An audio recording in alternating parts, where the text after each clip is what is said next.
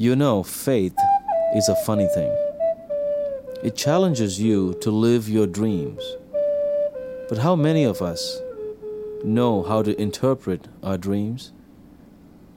I think we should all learn to dream faithfully.